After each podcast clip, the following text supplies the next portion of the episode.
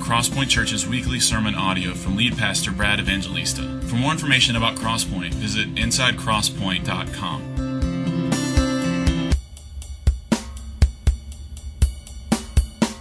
All right, let's get into it. Ephesians chapter 2 is where we are this week.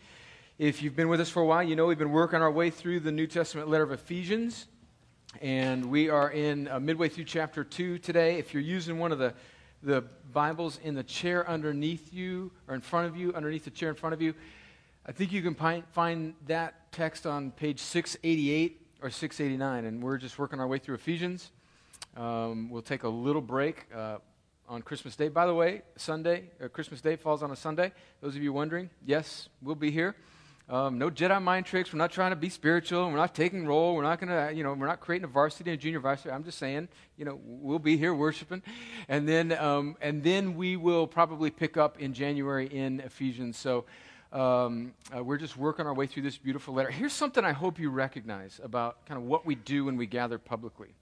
There is a real sort of unspectacular uh, intentionality to what we do when we get together. We're not trying to do performance driven stuff. I'm not trying to wow you with any, you know, kind of uh, great sermon. I, I, don't have any notion that you're going to remember anything I say really next week or the week after. But we want to just sort of faithfully spend our time together, plodding through the scriptures and becoming more familiar with God's word. And I think that as, as we do that, two things, Lord willing, will happen. People that are not yet believers in Jesus will hear clearly what the Bible teaches, which is what they need.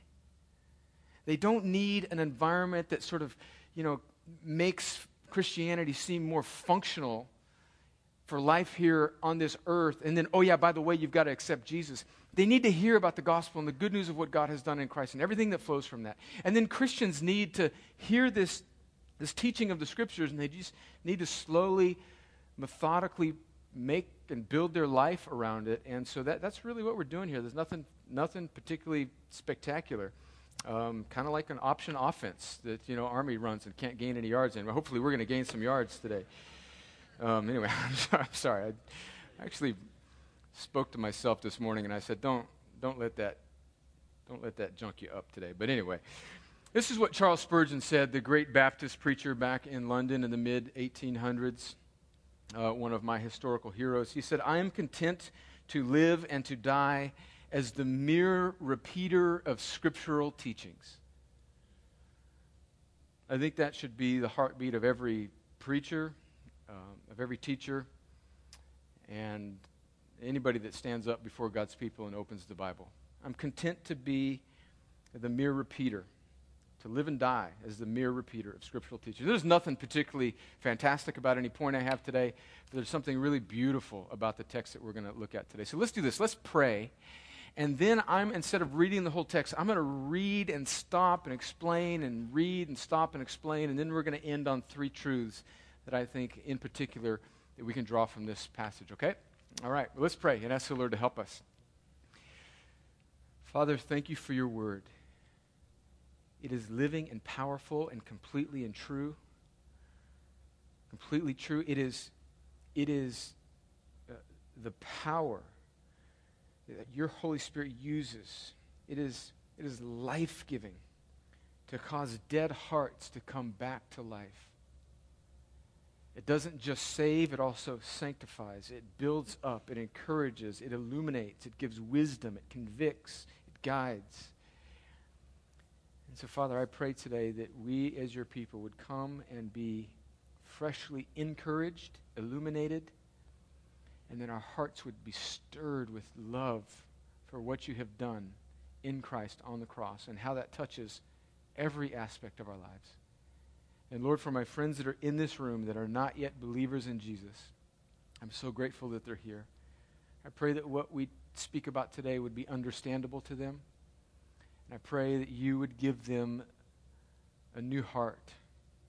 I pray that you would resurrect them from their bondage to sin and that you would cause them to see Jesus and that they would turn and trust in him.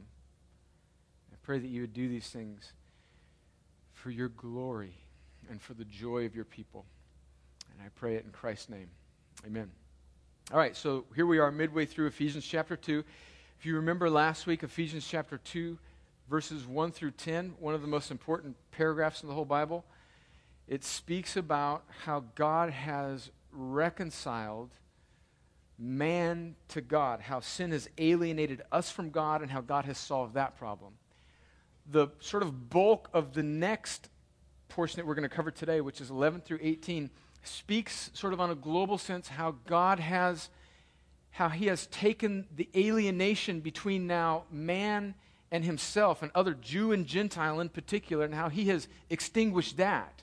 And then next week we're going to look at just the last 3 verses of Ephesians chapter 2 and look at really how this sort of plays out in the church and what ramifications that should have for us. So let me read in verse 11. We'll stop after a little bit. Ephesians 2 verse 11.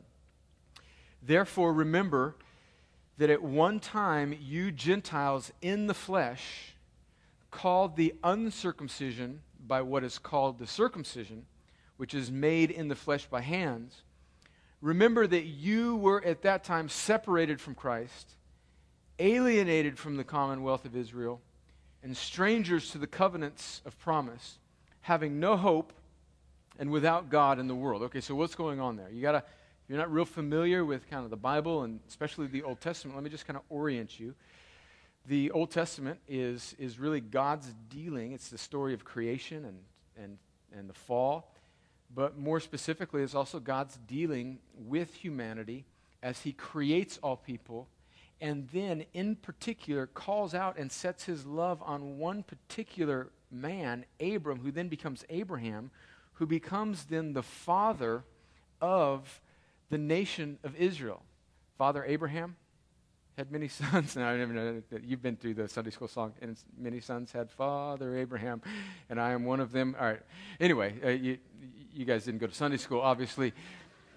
And so the Old Testament is this, is, is, is this story of God's people, the Jews, the Hebrews, the nation of Israel, and how God has given them special blessing and privilege not so that it would stay with them, but so that it would, that through this people, God would bless all the peoples of the earth. And in particular, he identified or he marked his people in one way through circumcision of the males in the nation of Israel. And so that became a real distinguishing characteristic between the Jews and the Gentiles. And so there were only two types of people in the world there were Jews and there was everybody else, Gentiles.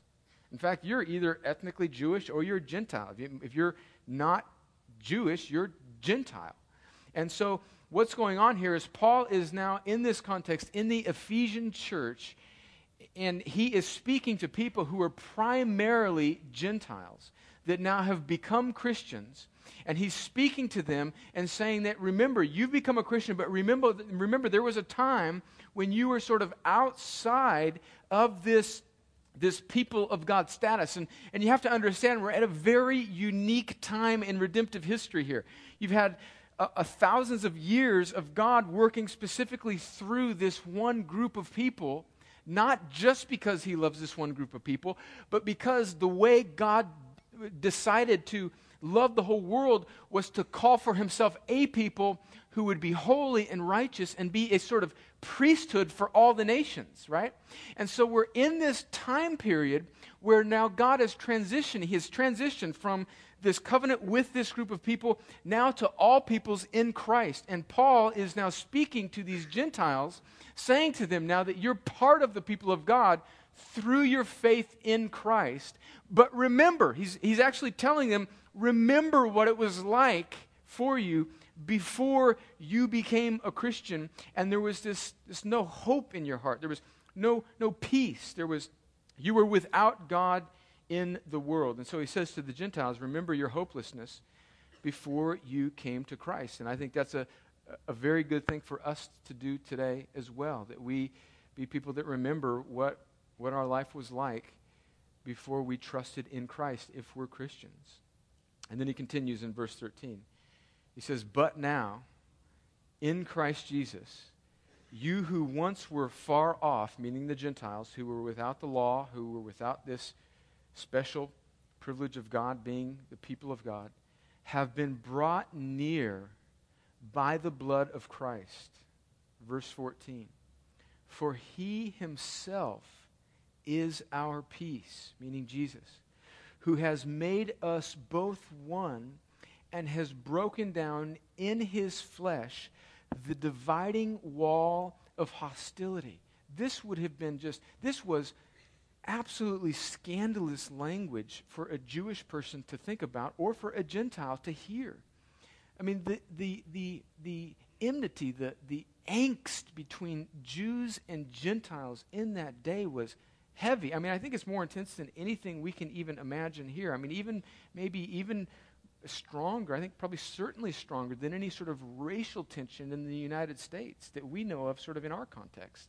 I mean, Paul, actually in Acts 21, gets, he gets almost beaten to death for bringing a Gentile Ephesian into the temple, right? I mean, he's, he's, he's, he's being persecuted just for associating with Gentiles. And there's this enmity, there's this angst, there's this strife between Jew and Gentile. And now Paul is saying that Christ's work on the cross is so revolutionary that he's breaking down that, that strife between the Jew and the Gentile. This would have been, I mean, this would have been incredibly countercultural for Paul at this time and for these hearers at this time. And how does he do this? He says then in verse 15, by abolishing the law of commandments expressed in ordinances, that he might create in himself one new man in the place of two, so making peace. So here's the real crux of this paragraph of what Paul is saying. Remember in the first 10 verses, he says that he has broken down the separation between God and man by atoning for sin by Jesus' work on the cross. And what Jesus did on the cross, he forgave us our debts, he canceled our, our sins, and he made us alive in Christ.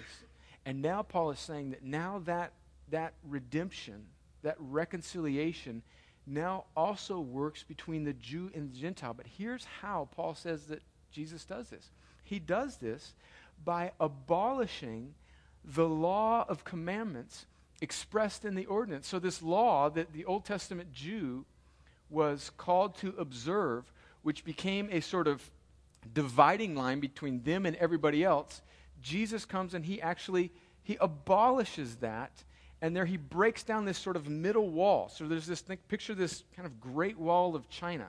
And inside that that compound you have the Jew who is marked off by the Old Testament laws and regulations that God clearly gave them to identify them as his people. And the reason he's giving them those laws is not because he's trying to make their life miserable, but he's trying to make them holy so that they will be uh, his priests, his, his pure people to the world. And now, this verse says that Jesus, in his work on the cross, breaks down, abolishes that law, breaks down that wall between the Jew and the Gentile. Now, here's what we got to do. We got to be careful here because doesn't this contradict what some of us who may be more familiar with the Sermon on the Mount, where Jesus says in Matthew 5 17, that I have not come to abolish the law, but I've actually come to fulfill it. All right, so let's slow down here. This is a real kind of lesson in how we should read the Bible. What do we do when two verses seem to sort of contradict each other like that? You've got Jesus in Matthew 5 17 saying, I have not come to abolish the law, but to fulfill it. And then you've got Paul here in Ephesians chapter 2, verse 15, saying that Jesus breaks down the divisions between humanity, between Jew and Gentile, by abolishing the law of commandments expressed in the ordinances, so that he would create in himself one new man. Well, there's two possible solutions. Um, some theologians in the history of the church, and I think there's some merit in this, they say that they would break the law of God into sort of three categories. So when we look at the Old Testament law, this I think will be helpful for some of you, uh, is when we look at the Old Testament law, some theologians um, have sort of broken it down into three categories. So you have more than just the Ten Commandments in the Old Testament. You realize that? In fact, if you added them all up, there's over 600 regulations that sort of govern or command God's people to do certain things.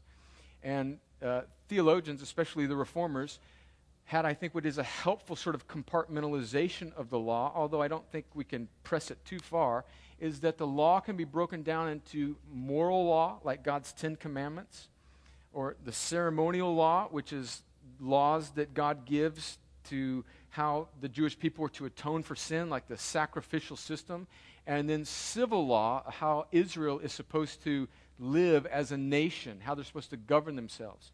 And so you've got moral law, Ten Commandments, things that are issues of the heart don't kill, don't steal, don't covet.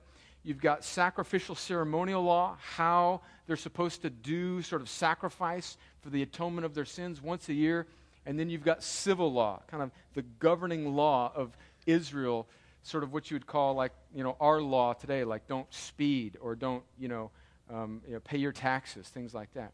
And what some theologians think is to sort of think about the seeming tension between these two verses is that uh, what Jesus has come to fulfill in when he speaks in Matthew chapter 5 is that he's coming to fulfill really the sacrificial system that Jesus comes and he fulfills all of the requirements of the law. Whereas what Paul is speaking about here is that he comes to abolish abolish that. The civil law and the ceremonial law are no longer in effect well is that really what's going on here I don't think so I think that what Paul is speaking about here is that he is not contradicting what Jesus has said, but what he's saying is that Jesus comes to abolish the part of the law that condemns us. You see, here's the whole point of the gospel is that God has called us to be a holy people. God has given us this law, and we can't live up to it. Not only can we not live up to all of the 613 regulations in the Old Testament, we can't even not hate our neighbor. Like we can't do it. We can't not hate. We, are, we can't do it. And the point of this is that the law comes and shows us our futility. It identifies our sin and it renders us guilty before God. And in fact, the law, which is the holiness of God, cries out for justice and condemnation. And all of us, every person, whether you were Jew or Gentile, all of us are under that law. All of us are helpless to make ourselves holy and right before God. And here's what Jesus comes and does He abolishes the call for condemnation that the law of God rightly, rightly demands on all of us. Let me read to you Colossians chapter 2 verses 13 through 15, it says, And you who were dead in your trespasses and the uncircumcision of your flesh, God made alive together with him. Sounds a lot like what we read last week in 1 through 10. Having forgiven us all our trespasses, listen to this, by canceling the record of debt that stood against us with its legal demands. This he set aside, or he abolished it, nailing it to the cross he disarmed the rulers and authorities and put them to open shame by triumphing over them. And so, in this sense, what I think Paul is saying is that Jesus has abolished the condemning aspect of the law. He, Jesus didn't come and just say, well, you know, that Old Testament thing, that was good while it lasted, but forget about that. Grace. Now, everybody just kind of believe in me and do what you want. That's not what Jesus is saying. He's saying that the law was good and it showed us how really unable we are to make ourselves right with God. In fact, nobody could fulfill the law except for Jesus. And here's what Jesus does. Let me read another verse in Romans chapter 8, verses 1 through 4. In conjunction with Colossians 2, listen to this. Therefore, there is now no condemnation for those who are in Christ Jesus. For the law of the Spirit of life has set you free in Christ Jesus from the law of sin and death. For God has done what the law, weakened by the flesh, could not do. By sending his own Son in the likeness of sinful flesh and for sin, he condemned sin in the flesh. Listen to verse 4 now. In order that the righteous requirement of the law might be fulfilled in us who walk not according to the flesh, but according to the Spirit. So let me kind of summarize and put together Romans 8 and Colossians 2 with Ephesians 2, verse 15 here, and what Jesus said in the Gospel of Matthew. Jesus came to live out perfectly what we could not live out, which is the holiness of God as it's given to us in the law. And so Jesus comes to satisfy the demands of God's holiness by, as Romans says, becoming the righteous fulfillment of the law. And on the cross, Jesus isn't just dying to forgive us of our sins.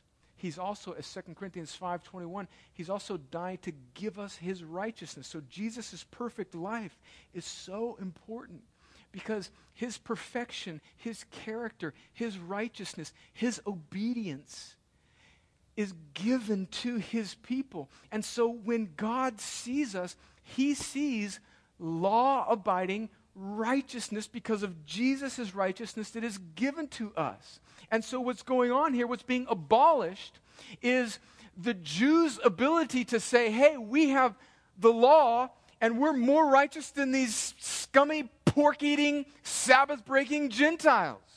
And so they're propping themselves up on this law and saying we're better than them because of this law. And the, and the work of Christ on the cross abolishes that. And it also abolishes any sense of, of self justification by the Gentiles who say, oh, those religious freaks.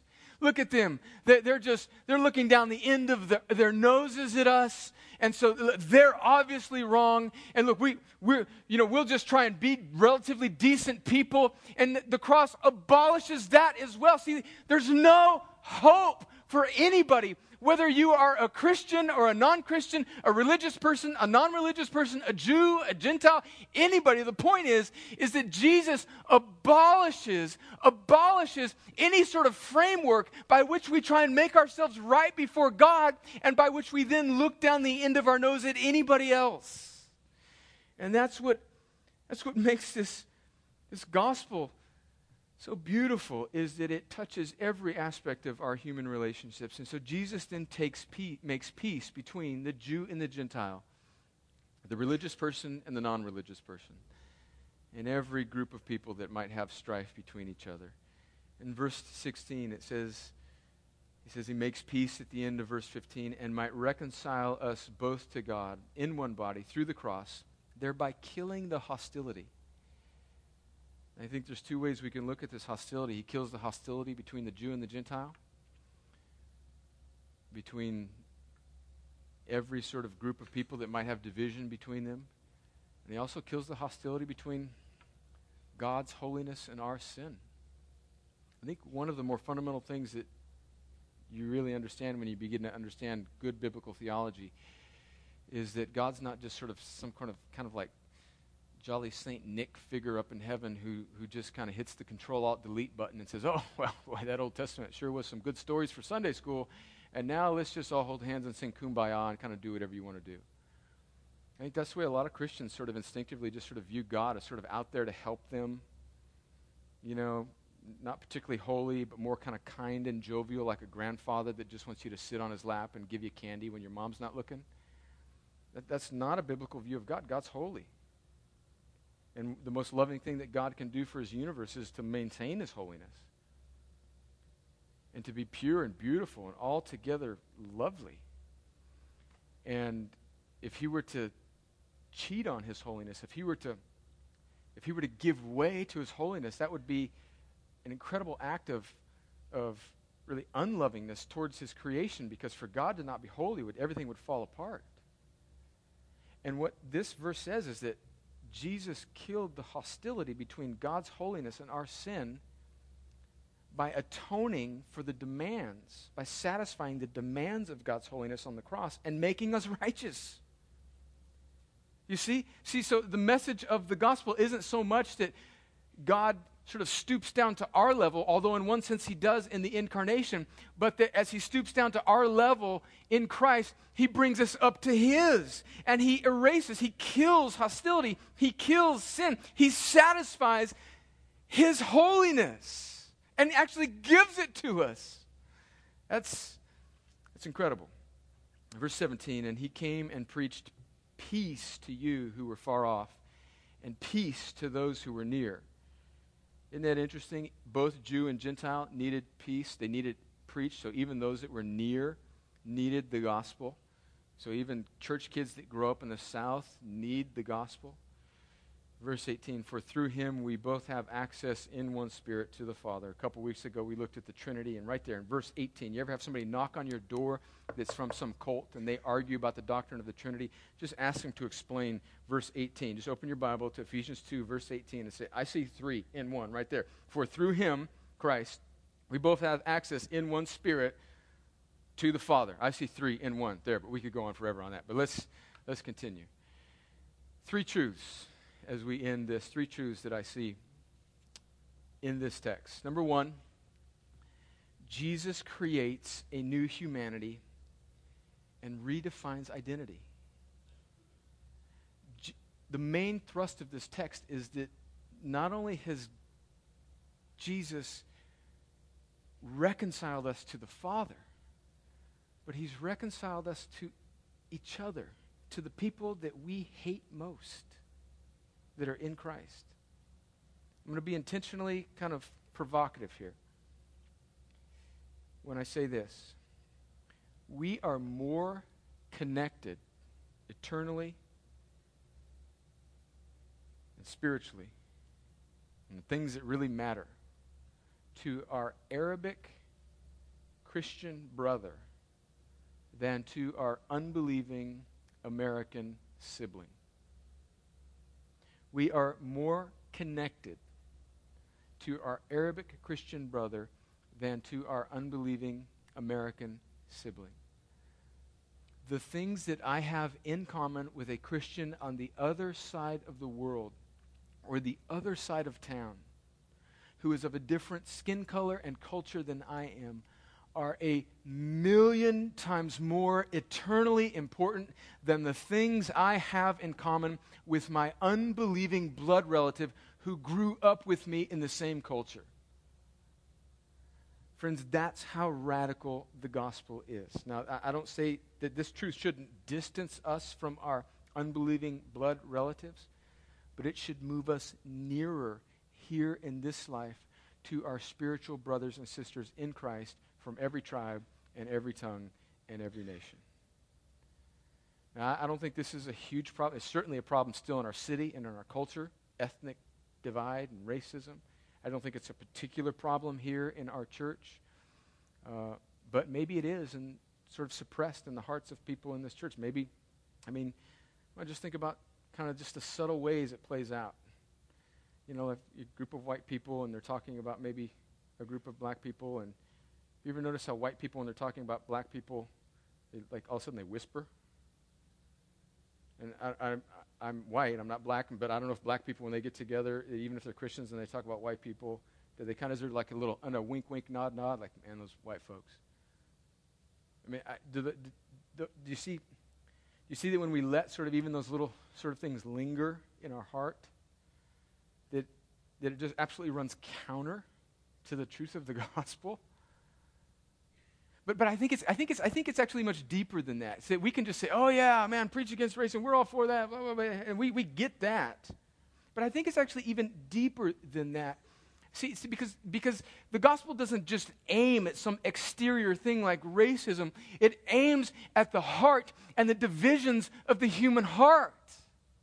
I, I just wrote down some things that I think just divide us. One is just there's, there's no rooms for camps for cultural camps in the body of Christ, whatever they may be, right? So there's no room for, for kind of, you know, socio-demographic, sort of economic camps in the body of Christ. There's no room for, for theological camps. I think, I think if there's anything that we're vulnerable to at this church, that may be one of them.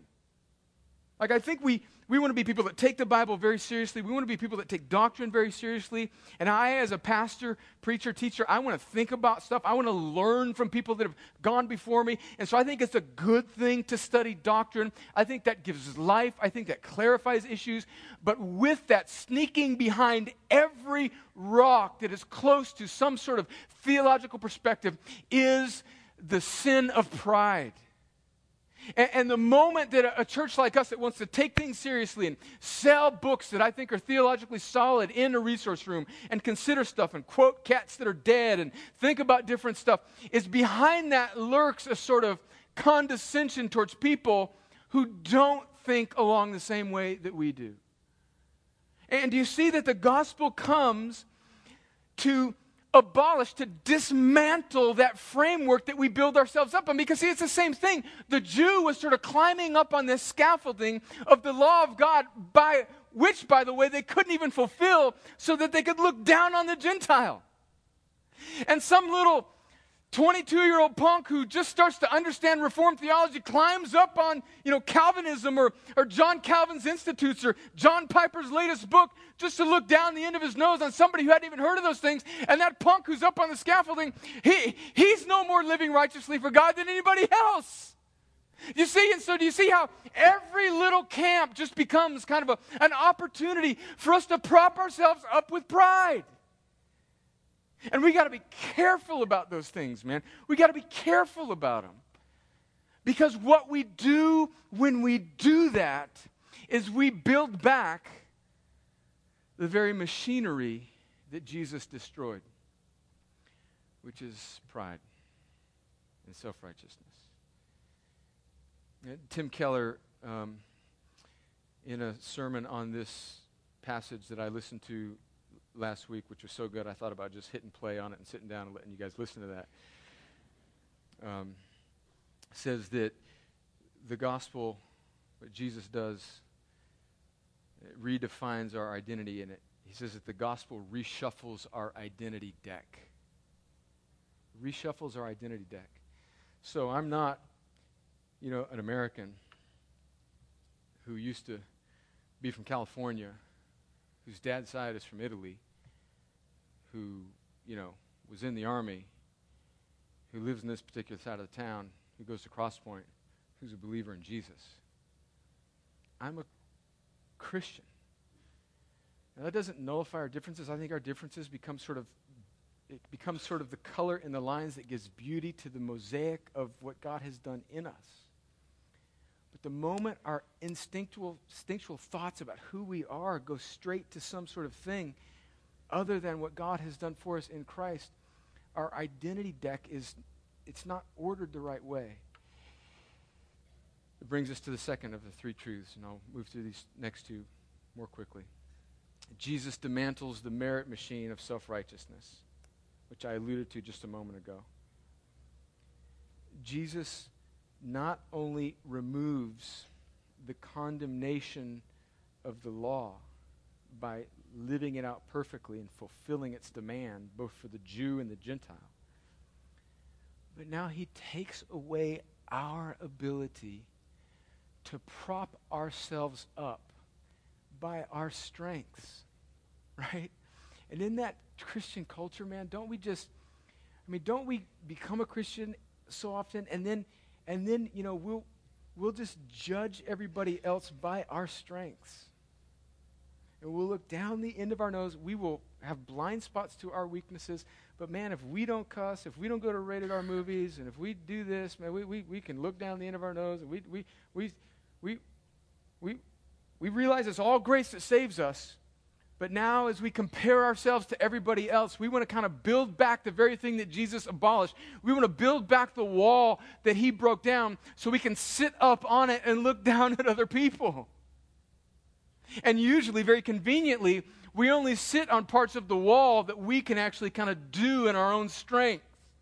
And the things that we're terrible at, oh, well, forget what? What? What? I mean, oh, uh, what are you talking about? And, and, and so, the point of what I think this passage would teach us is that when Jesus abolishes and kills the hostility, he breaks down this middle wall.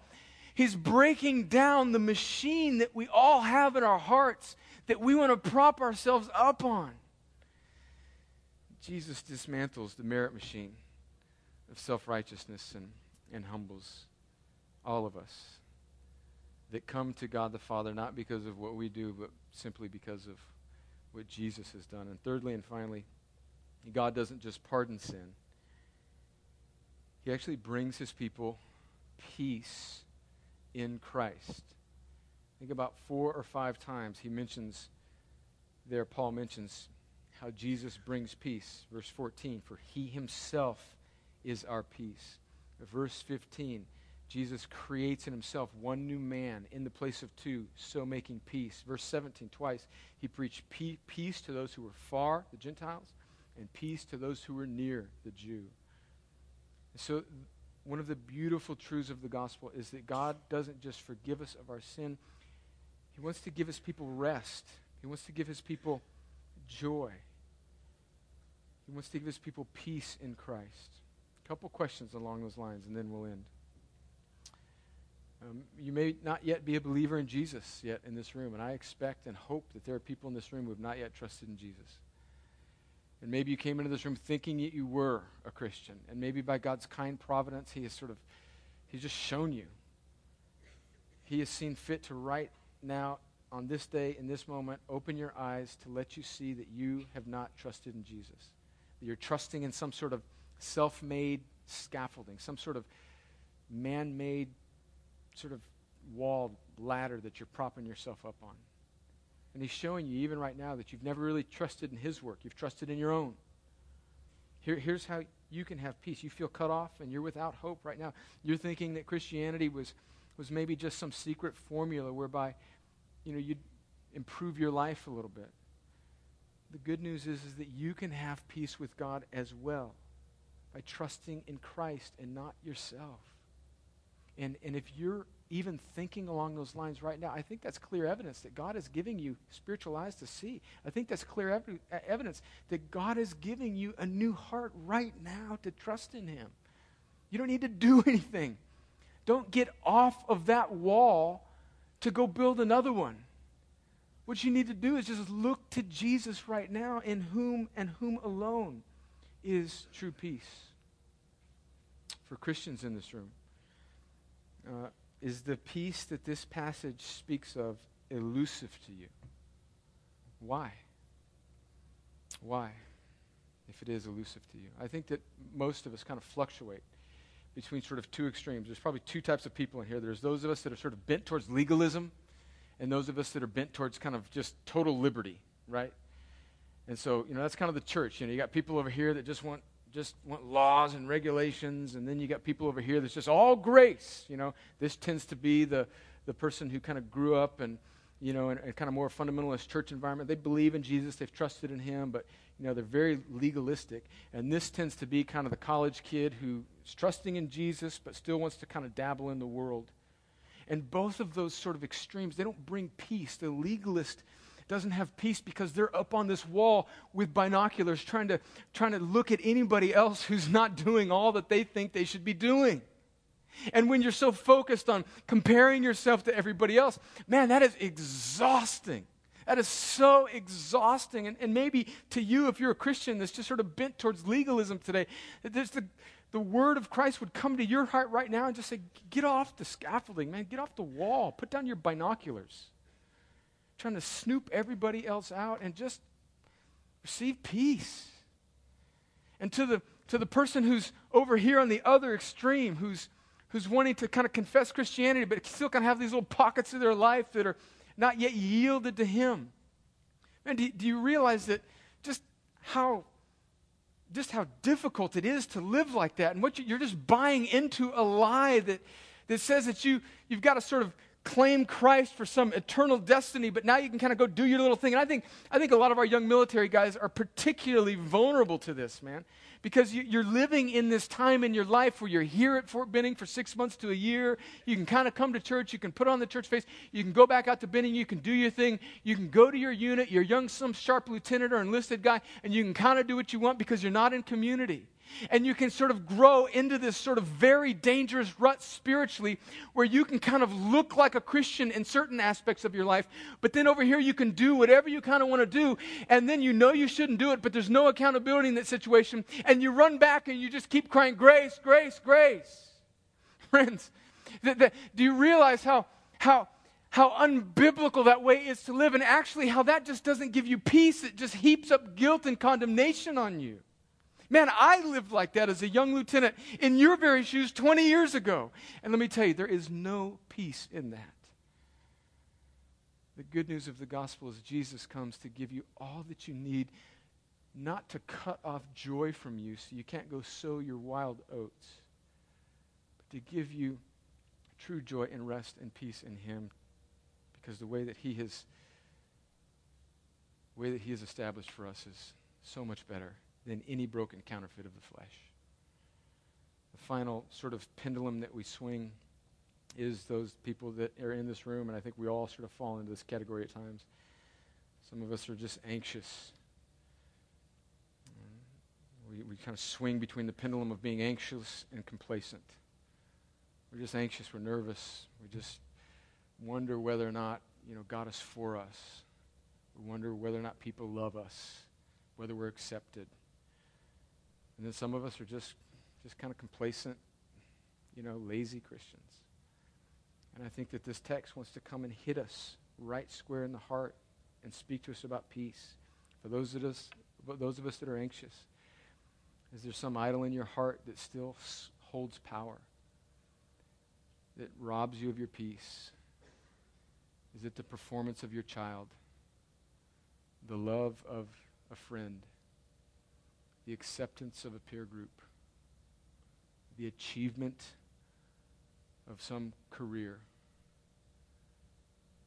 The gospel comes to break down that wall, that scaffolding, that merit machine, and to give us peace. To the complacent, you realize that the grace of God and the peace of God isn't just given to you so that you can sit back and do nothing and go on vacation and recreate yourself into spiritual uselessness. But the peace of God is given to you, the grace of God is given to you, the abolishing work of Christ, breaking down the separation between God and man, is given to you so that you might make much of Jesus in your life by serving the church, by serving the needs of the gospel, making much of Jesus in your life. I think all of us fluctuate between both extremes legalism, liberty, anxiousness, complacency. And the good news of the gospel is that Jesus comes to be our peace. Let's pray and ask the Lord to help us. And Father, as we now come to respond to your word, I pray for a few things. First, I pray for non Christians in this room, people that have not yet believed in Jesus. Some that may have come into this room realizing they were not yet Christians, others that maybe it's become clear to them in this past hour that they are not. Lord, I can't persuade them into trusting in you. I can't hold out some promise of some functional, comfortable life here that will attract them to a more pragmatic experience of life here on this earth. I can't do that. And if I tried to do that, that would be that would be false advertising. But Lord, you alone can cause a person to come back to life so that they can see you. And Lord, I pray that if there's a person in this room who's not yet trusted in Jesus, they're trusting in all sorts of other things. Lord, would you help them right now? Would you give them a new heart so that they can trust in you and have peace in Christ? Father, for my brothers and sisters who are already Christians in this room, those of us that swing between the extremes of legalism and liberty and anxiousness and complacency. Lord, would you help us all to climb down off of these walls that we prop ourselves up on? This merit machine that's obliterated in pieces at the cross. And, and even if we're even if we're believers in Jesus, it's, it's like we're so silly sometimes. We're just scurrying around at the foot of the cross, trying to put back together this machine of self righteousness that uh, somehow makes us feel good about ourselves. God, would you, would you let us just sort of drop the little pieces of the broken down wall that we want to reconstruct? Would you reorient our hearts so that we can find peace in Jesus? Peace in Jesus. And Lord, as this church pursues that type of humility, both along ethnic lines and cultural lines, theological lines, and God, would you just create in us a pervasive, radical, gospel driven humility so that you can make much of yourself through the way the people of Crosspoint live out these words. Lord, I pray that you would do this for your glory and for the joy of your people. In Jesus' name, amen.